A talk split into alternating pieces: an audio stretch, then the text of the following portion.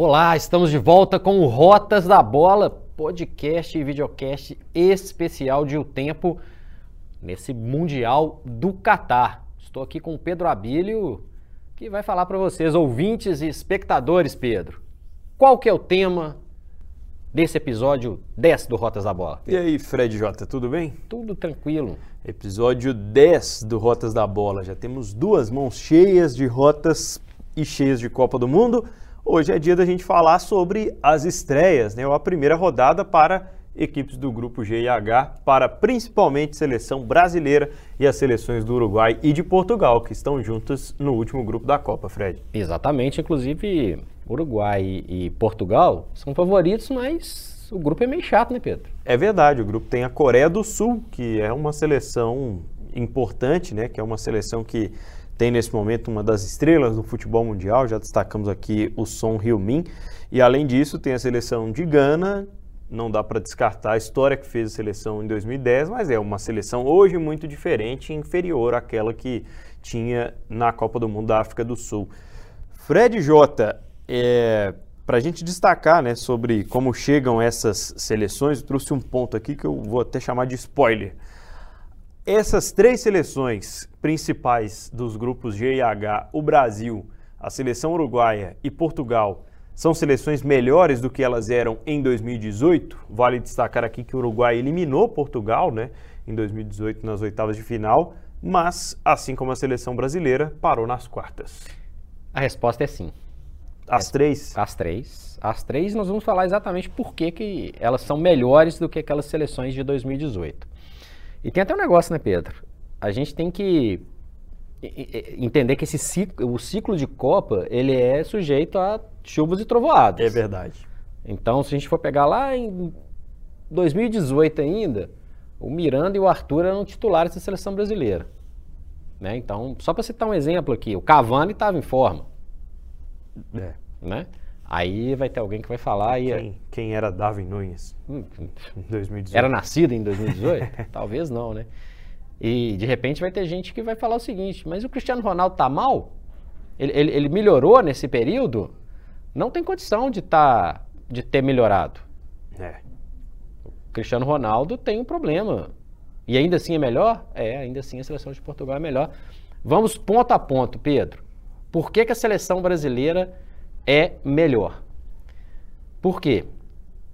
O Tite conseguiu dar uma cara, dar um conjunto e passou a ter opções que são muito interessantes em relação a o que ele tinha em 2018. V vamos por nomes. Aí você vai. E, inclusive, quem estiver nos ouvindo, quem estiver nos assistindo, pode fazer esse exercício também. Res, um reserva do ataque era o Tyson. Hoje tem o Rafinha, tem o Anthony, considerando que o Rafinha pode ser reserva. Você tem uma opção do Martinelli, que voa né, na Inglaterra. A seleção tinha o, brasileira tinha o Fred do Shakhtar. O Fred do Manchester United não, é, não passou a ser um craque por causa disso. Mas ele é melhor do que o Fred do, do Shakhtar. Sim. Então acho que passou a ter opções, passou a ter um formato de jogo mais atraente um formato de jogo mais interessante, capaz de mudar resultados. Vamos pensar aqui, Richarlison. É interessante ter o Richarlison no time. Claro. Vinícius Júnior. É interessante ter o Vinícius Júnior no time. Acho, acho que são muitas, muitas vertentes. Um Alisson mais maduro, né? Vai ter problemas laterais? Vai. A seleção chegou em 2018 com o Marcelo, por exemplo, que era um, para mim foi um dos melhores laterais que eu vi jogar. Mas na seleção, em Copas do Mundo, nunca funcionou. Assim como o Dani, né? Exatamente. Então, eu acho. Mas falando do Brasil primeiro, no pacote, no pacote, o Brasil de 2022 é melhor que o Brasil de 2018. E eu vou passar para você a pergunta também, para não ficar só a minha voz aqui. As três são melhores do que eram em 2018, Pedro? Eu acho que sim. Eu acho que a seleção de Portugal, principalmente, passava por ali num, num período dos sonhos, né, de ter vencido finalmente a Eurocopa. Mas em termos de peças, a seleção de Portugal ganhou ainda mais, né? O grande problema é que o trabalho do Fernando Santos ele não evoluiu tanto, né? é um trabalho que ainda mostra algumas falhas, acho que principalmente defensivas, a gente vai entrar mais nesse mérito, né, nesse detalhe, mas com relação ao Uruguai e Brasil, eles ganharam sobrevida, né? São seleções que ganham novas peças e que ganham peças importantes e que, se a gente for pegar os times titulares, como você já citou, tem muitas modificações, mas o elenco como um todo é que tem mais mudanças ainda e isso que, para mim, tornam as duas seleções ainda mais fortes do que em 2018. Portugal mais forte, mas um pouco menos. Pois é. Ou seja, a gente pode ter um jogo entre alguns desses aí. Já vai ter Portugal e Uruguai, é. pode ter Brasil e algum deles. Podemos ter esses jogos entre todos eles aí. Né? As três opções, elas existem, elas são muito, muito claras. Melhorou é, em relação a Portugal, além da quantidade de jogadores que apareceu, Pedro, para mim é um Portugal menos dependente do CR7. Sim, esse é o ponto principal, acho. Né? E, e, a não ser que ele comece a fazer birra no Catar também, né? Esperamos que não. Esperamos que não. Há de se contextualizar, né, que o Cristiano Ronaldo chega ao Catar. Acho que como em todos os mundiais, ele chega sob uma carga de pressão muito alta, mas dessa vez com a crítica muito em cima dele por conta de como foi essa primeira parte de temporada no Manchester United e as declarações que vão contra ao clube onde ele joga, né? E que respingam em alguns jogadores na seleção portuguesa. Todos os que deram entrevista né, nesses dias antes de Copa do Mundo precisaram esquivar da pergunta né, sobre como está o Cristiano, sobre como é que está, se ele falou alguma coisa em relação ao clube. Enfim, e um Cristiano que, diferente dos outros anos, não, era o, não é o rei do seu clube, né? Do clube dele, do país dele, nós já falamos sobre isso, né? É. O Rafael Leão fechou a temporada como o melhor português, segundo a France Football. E, e assim, não falando diretamente sobre a Copa do Mundo, mas falando sobre a temporada dele no Manchester United até então, tentou sair, fez de tudo para não jogar, saiu do estádio antes do jogo ter terminado, soltou a língua, falou um monte de declarações e na semana anterior, né, Pedro, a gente lembra que o, o encontro entre ele e o Bruno Fernandes nos vestiários foi efusivo, né? Para não, só que não, né, gente? Foi assim gelado. É. O Cristiano, só para contextualizar, o Cristiano Ronaldo falou e falou e falou sobre o Manchester United e eles foram se encontrar o já Bruno na. Fernandes, jogador do Manchester United, né? Os dois jogam no Manchester United. E eles foram se encontrar já nos, nos vestiários na preparação pro, pro Catar. Foi gelado. É nos balneários, Frei. Sim. Em Portugal. Sim. Verdade. E aí o João Mário veio explicar depois, né? Que é porque o Cristiano tinha chegado primeiro, aí o Bruno foi o último a chegar, o Cristiano perguntou se ele foi de barco, o Bruno Fernandes não, não fez muita questão da brincadeirinha, não. Pois é. Vai funcionar dentro de campo? Assim, a gente vai trazer uma pergunta também. Então, pergunta 2, né? A primeira se as três chegaram, chegaram melhores. Pergunta 2, é a última Copa do Cristiano? Eu acho que sim. Eu acho que é a última Copa do Cristiano. E ele já até deu uma declaração recente, né, de que pretende se aposentar com por volta de 40 anos, mas eu acho que com esse nível ele não consegue mais chegar lá. A gente já está vendo isso acontecer agora, mas é, é praticamente impossível, né, Fred? Um jogador da idade dele, do cuidado que ele tem, é, ser tratado como uma dúvida para daqui a quatro anos. Certamente ele não vai é, se tornar a partir daqui um atleta desfocado, um atleta que não se cuida, enfim. Mas é um atleta que já está em declínio técnico há algum tempo, né? E já encontra dificuldades em se encaixar nas principais equipes do futebol mundial. E acho que por isso o Cristiano Ronaldo está na sua última Copa. Outra pergunta provocativa o pacote Cristiano Ronaldo em Copas, 2006, 10, 14, 18, é positivo ou negativo?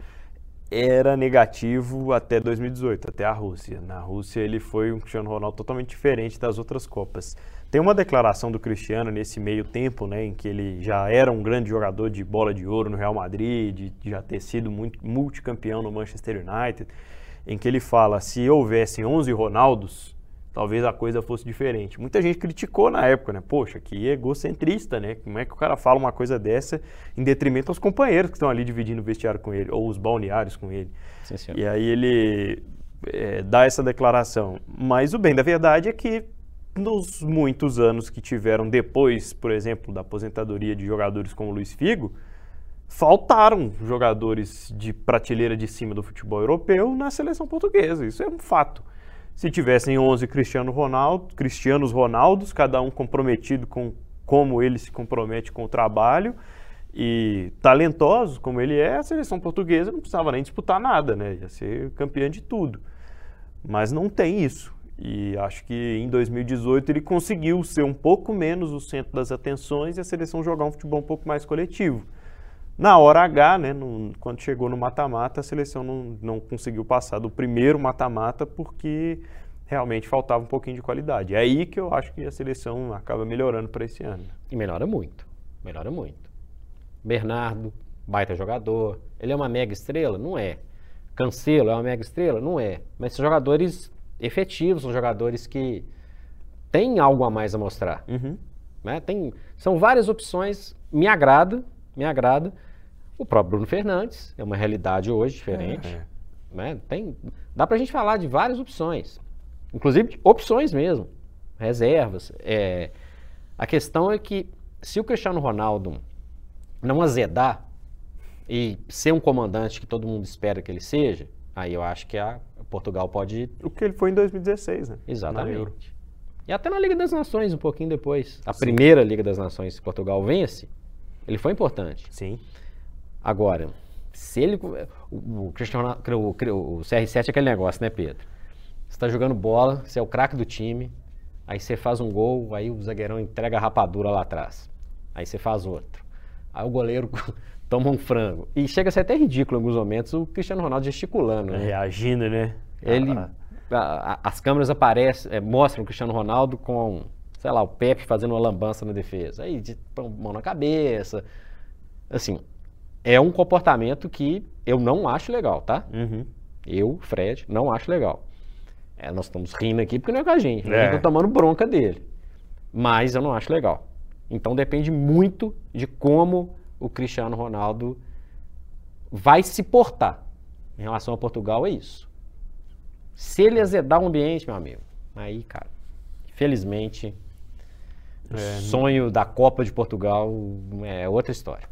Em 2006 ele faz aquele gol de pênalti, né? Em 2010 e 2014 um gol também e em 2018 quatro gols, né?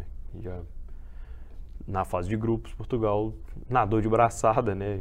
E com direito a golaço de falta contra a Espanha. É, a história dele a nas Copas... A grande atuação é contra a Espanha no hat-trick, né? É, a história dele tem coisas engraçadas, né, Pedro? Porque em 2006, para quem não lembra, vamos dizer que ele era um novato no Manchester United? Nem tanto, mas ele já, né? Ele estava lá e jogou contra a Inglaterra, Portugal elimina a Inglaterra, e num lance que causou a expulsão do Rooney, ele dá uma piscadinha para as câmeras e isso enfureceu. Olha, tá vendo? Cristiano Ronaldo enfurece os torcedores do Manchester United há muito mais tempo que você imagina.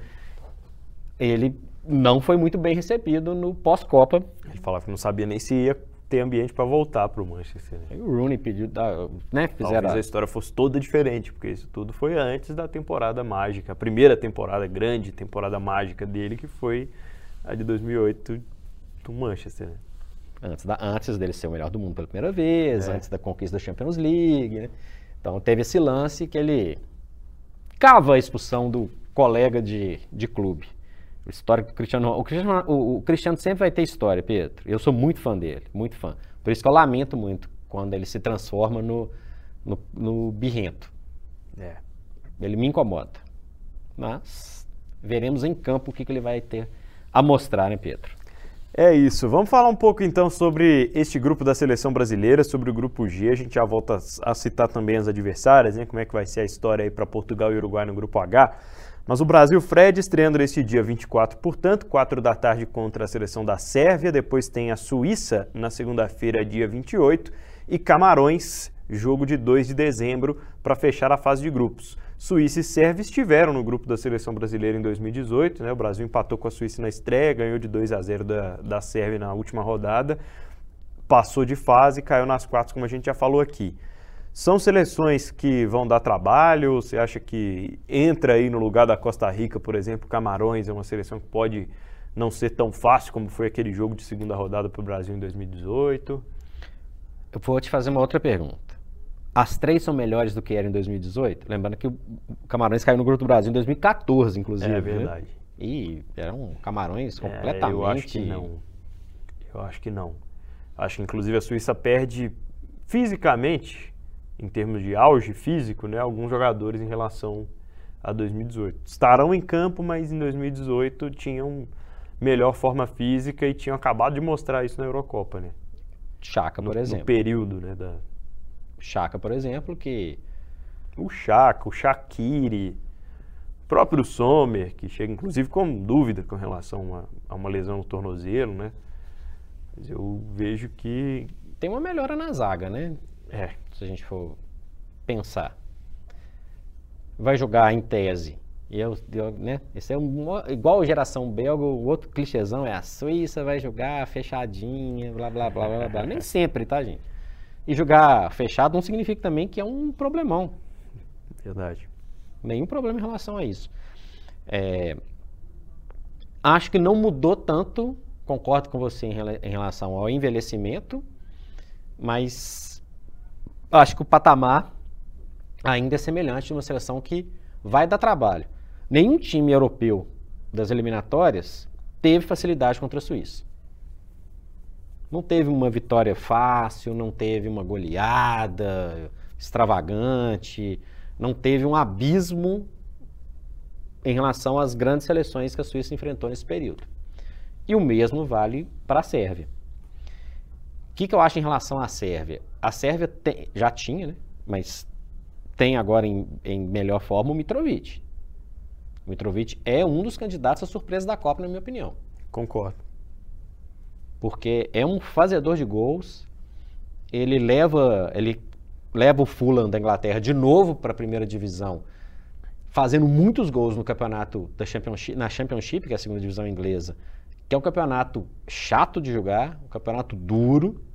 Ele faz muitos gols, chega na Premier League, o Fulham é um candidato ao rebaixamento no no primeiro desenho, e ele segue fazendo gols, segue fazendo gols.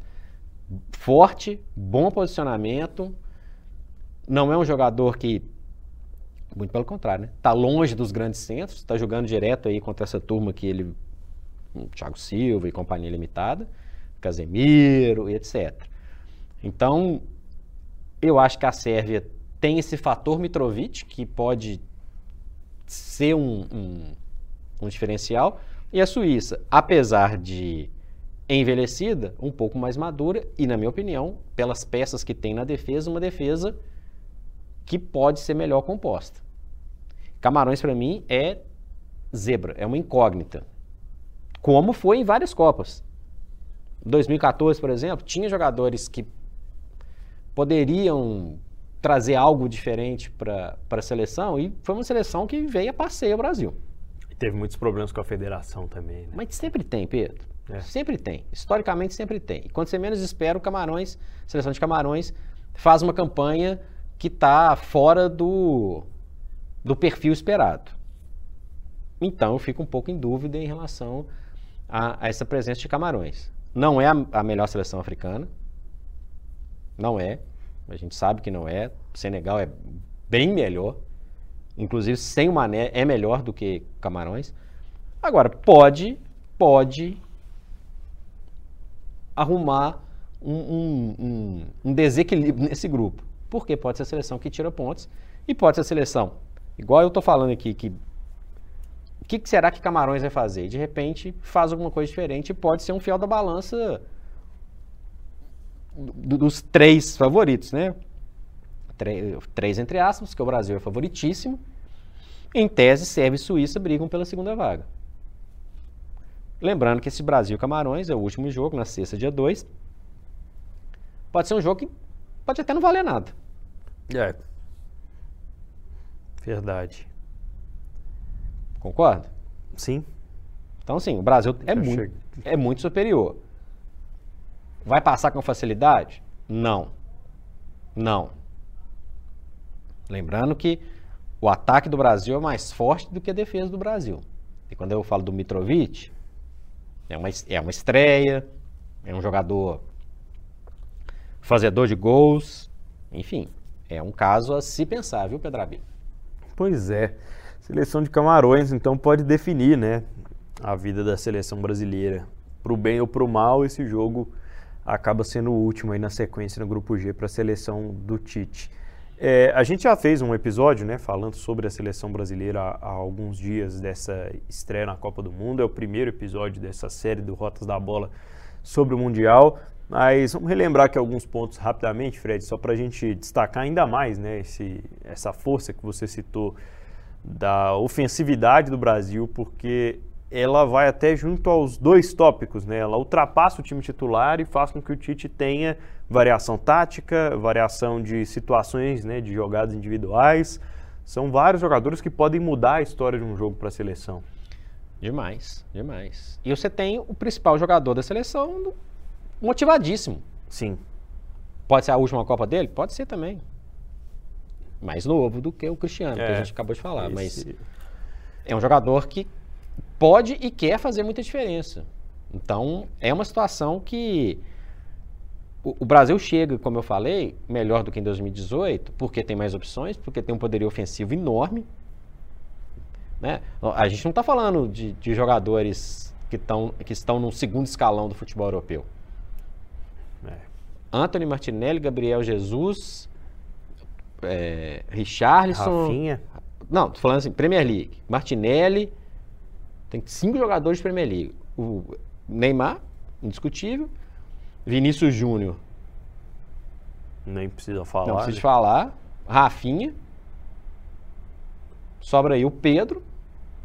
Tem um jogador com um perfil diferente, mas a gente pode falar. O, o Pedro, se não é o melhor atacante que atua no futebol brasileiro, é um dos melhores atacantes que joga no futebol brasileiro. Então ele tem, uma, ele tem um, um, leque de opções. Pode até recuar alguns, já falamos sobre isso também, né, Pedro? Recuar alguns jogadores. Então, assim, é uma diferença é, importante. Na minha concepção, na minha concepção, um jogador que não é extra classe é o Lucas Paquetá. Entendi. Para mim, é um jogador, um bom jogador. Ponto. Ele vai ser um cara que vai mudar a Copa do Mundo? Acho que não. Posso até queimar minha língua, mas acho que não. Se é tão favorito o Brasil, que é que pode dar errado, na sua opinião, Fred? O Brasil entra pressionado, sempre. Sempre. Super pressionado. Entra como favorito. A carga que o próprio Neymar coloca sobre ele mesmo, eu quero ser o melhor do mundo, eu vou ser campeão, etc e tal. E hoje, por mais que a gente fale que o Brasil, a gente, né, no nosso palpitô, palpitô, palpitômetro, tômetro, ele é o principal favorito, Pedro, a diferença entre o principal favorito e os demais não é tão grande assim. E às vezes isso até funciona para o lado positivo, porque né, é, é. não tem aquele foco todo, igual 2006, por exemplo, Uhum. Mas o equilíbrio hoje, hoje, geral, o equilíbrio é maior. Seleção brasileira, a gente vai falar então na sequência sobre o grupo H de Uruguai e Portugal, também destacar, destrinchar aqui né, mais sobre essas outras duas seleções que podem cruzar o caminho do Brasil. É o Rotas da Bola na Copa do Mundo, a gente volta já. Esse aí é craque Caramba, joga muito. Gênio. Simplesmente gênio. Quem disse que você precisa ser craque para mandar bem em campo? Com a Estrela Bet, você joga em todos os esportes e mostra o seu talento. É fácil de jogar e todo mundo pode ganhar. Mostre que você tem estrela. Venha para a Estrela Bet. Jogou, brilhou.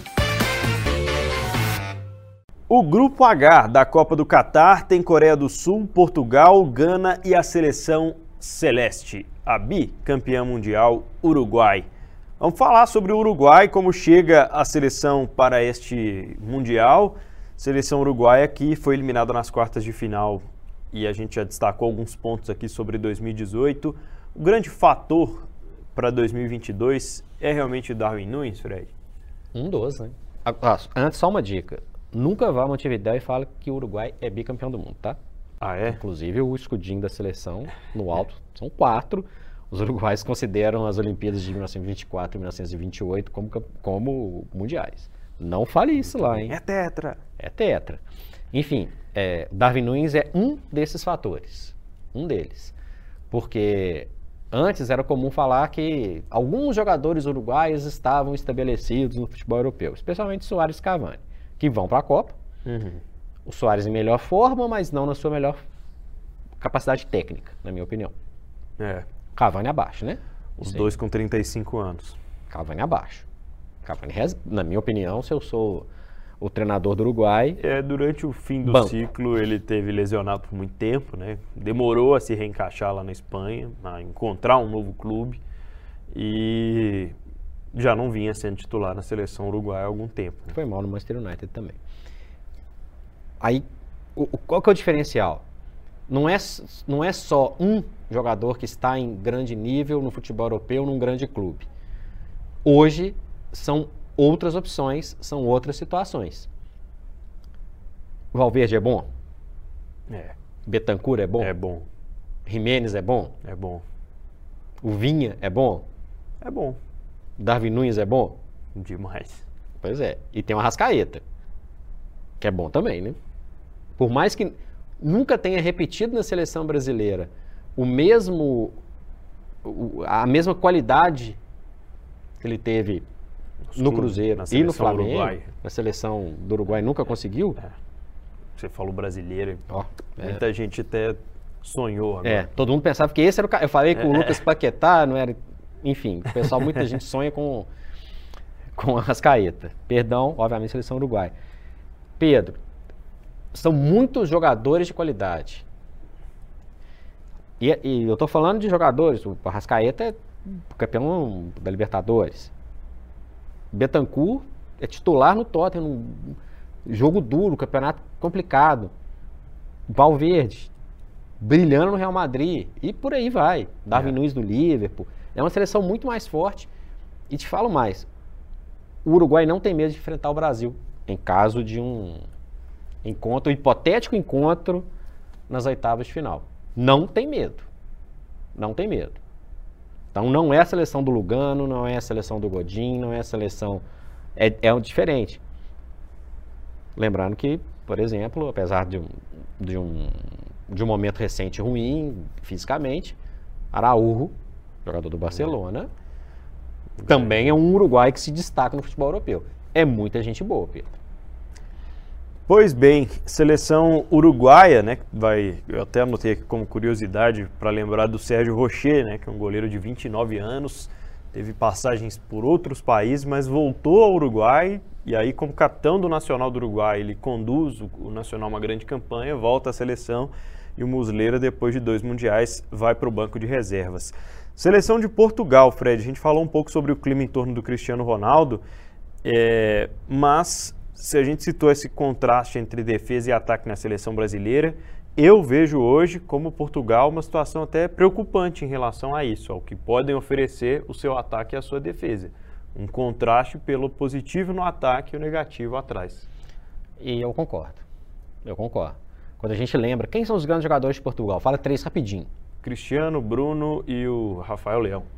Beleza, ainda tem o Bernardo ainda, se quiser. É. Fala três grandes defensores de Portugal. Pois é. Cancelo, que não, é, um, é um cara, é um cara é, extremamente ofensivo. É mais apoiador né? do que defensivo, né? Vamos falar do Pepe? Não, né? É. pois é. é. É uma boa seleção? É uma boa seleção. No conjunto. Campeão da Eurocopa. 2016, tem muito tempo? Tem. Mas era o mesmo treinador, era um formato de de jogo que privilegia, privilegiava exatamente isso, e isso era importante, em termos de compactação. E, e, o, e, o, Fernando sabe muito mais do que a gente, o tanto que ele precisa dar esse, esse ajuste fino para que não tenha esse abismo. Uhum. Funcionou na Eurocopa. A diferença é que essa, é, esse desenho do grupo H, ele vão ter, eles, defensores, vão ter pela frente a galera do Uruguai que eu falei, Darwin Nunes e companhia, e vai ter o som. A Coreia do Sul é favorita? Não é. Mas o som joga muita bola. Ele pode desequilibrar nesse caso? Ele pode desequilibrar. Eu não, e olha o que eu tô falando. Uruguai e Portugal são favoritos indiscutivelmente. Indiscutivelmente. Coreia do Sul pode beliscar uma vaga e avacalhar alguém? Pode. Pode. E É. Gana? Eu acho que não. Tá, beleza. Mas não, não ficaria tão surpreso quanto Camarões, por exemplo. Se Camarões se classificasse, eu ficaria mais surpreso do que se Gana Ah, muito mais. Muito mais. Gana é mais forte que Camarões. É. É, e, essa, e essa é uma questão que pode fazer muita diferença. É um grupo muito acirrado. A gente está aqui com a cabeça em Portugal, Uruguai, foco do- desse episódio do Rotas, mas, mas as outras duas seleções têm potencial para tirar ponto. Pudesse escolher um top 3 pra gente fechar aqui de jogadores desses dois grupos, Fred. Porque eu- são grupos que reúnem muito. A gente falou de seleções hoje, muitos craques. Neymar, um, sem dúvida. O Som. E o terceiro, hein, Pedro? Me apertou, hein? Darwin, Pode ser o Darwin. Cristiano, Pode ser o Darwin Nunes pelo momento. Bernardo. pela expectativa que tem em torno dele, pelo que ele mostrou, né, todo jogador que chega na Premier League de cara e, e deslancha, tão bom com esses três. Algo mais a respeito de grupos G e H? Só desejar boas estreias. Boas estreias e acho que são grupos, especialmente o grupo H, me agrada pela, pelo potencial que tem de equilíbrio e de jogadores, mais jogadores interessantes no pacote como um todo do que o grupo do Brasil. Fred J, este foi o décimo episódio falando de Brasil, Uruguai e Portugal, rotas da bola na Copa do Mundo. A gente volta no episódio 11. Talvez eu seja ausência, viu, Fred? É, por quê? A gente vai falar sobre ausências da Copa do Mundo. rapaz, é verdade. Será? Será que alguém vai dar um carrinho no Pedro até lá, gente? Aguarde. Espero que não. Até mais. Cobertura da Copa O Tempo Esportes.